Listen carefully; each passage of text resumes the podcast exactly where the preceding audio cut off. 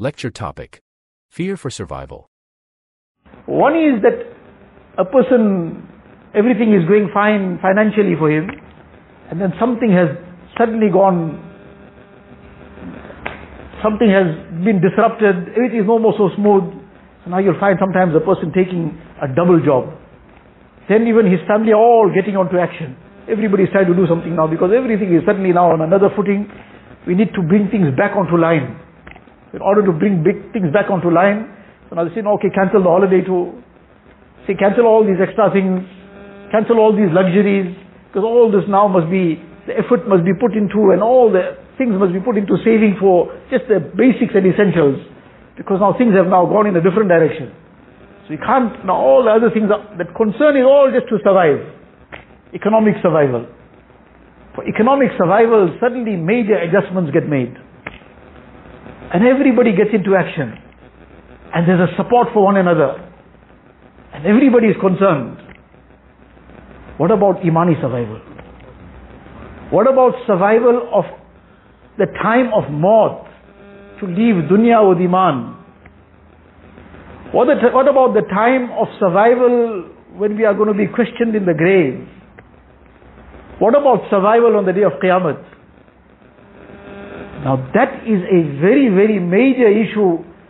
We all have these worries. Every person is concerned. What will happen that now if suddenly the virus gets me, or the virus gets somebody in my family, some near and dear one, if that person passes away, if some other person, somebody who's the more, the key man, the key person in the family, the key person in the business, this person is ill now, something's going to happen to him and he passes away, what's going to happen? And how things will unfold? Indeed, these are human concerns. We all have these concerns. It's part of insan, part of his nature. It makes him concerned.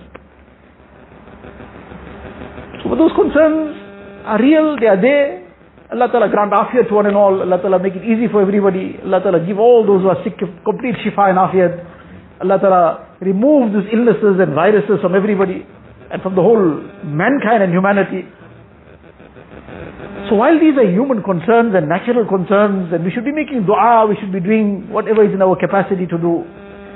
But the greater concerns, these things are not going to be forever. Nobody is going to be forever, and neither these things are going to be forever. We are not going to be here forever. Others are not going to be here forever. And whatever we see around us is not going to be here forever. None of these things are going to be forever. كل شيء هالك إلا وجهه Everything is going to perish. Only it will be Allah and Allah alone. So when everything is going to perish one day, then what? And when is that one day for us? We have no idea. That one day for us, we worried about if that person passes away, how things are going to happen. Allah knows best whether he survives us, we gone before him. And it doesn't mean that we have to be ill for that. How many healthy person is gone? He's walking healthy, fine. In the midst of all these pandemics, person was healthy, just collapsed and passed away. Just recently some messages of this nature came around to Allah Ta'ala grant Jannatul Firdaus to all that have passed away. Allah Ta'ala fill their qabrs with nur. Their time was fixed, but Allah Ta'ala took them with the honor of shahadat. And Allah Ta'ala made this a means of great position and status for them in the akhirat. This for them is a tremendous honor. That they went on their fixed time, but went in such an honorable manner. This is Allah Ta'ala's special grace, Allah Ta'ala's favor. Ta'unu shahadatun likulli muslimin aw kama qala an-nabiy sallallahu alayhi wasallam. Nabi sallallahu alayhi says that the ta'un and a plague is a means of shahadat for a Muslim.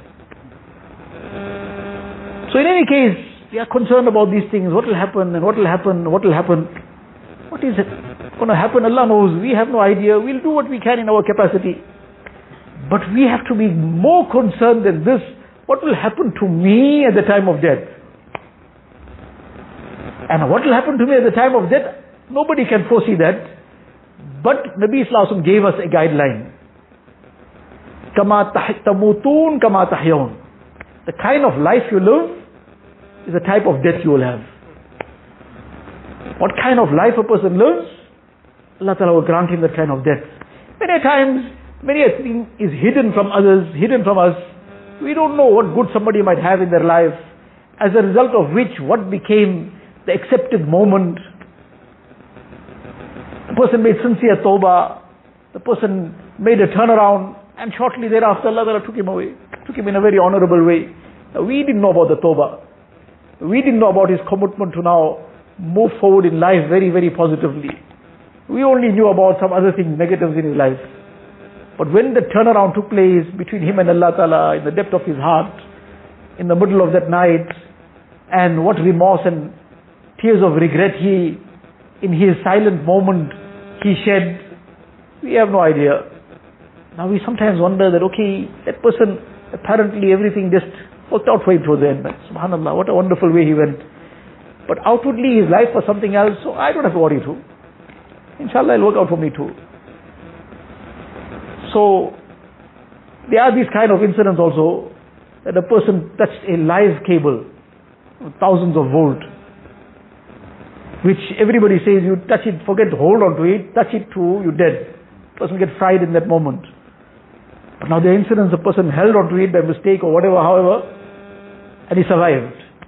The person, well, he survived, so I'll survive too. I can hold it too. So if person uses such intelligence, then they will say that this person should have been a rocket scientist. It's obvious that that was a freak thing. So likewise, this was an exception. That a person, because of some good in him which Allah Ta'ala loved, the tawfiq of tawbah came in that last moment, or whatever, some commitment he made, some turnaround made, Allah Ta'ala took him, that's Allah Ta'ala's grace. But we can't take that chance. We have to go by the rule. And the rule is the kind of life that a person leads, that is the kind of death that comes. The type of life a person leads, that is the kind of last moments. A person has been striving, making an effort, to improve his iman all the time, to keep getting closer to Allah Ta'ala, concerned about his salah, concerned about staying away from sin. In that process, sometimes he's making some mistake, he's slipping somewhere, but then he's again very, very remorseful, immediately turns to Allah Ta'ala in tawbah. The person who is constantly continuing in this way, inshallah his last moments will come in a way that Allah Ta'ala is pleased with him.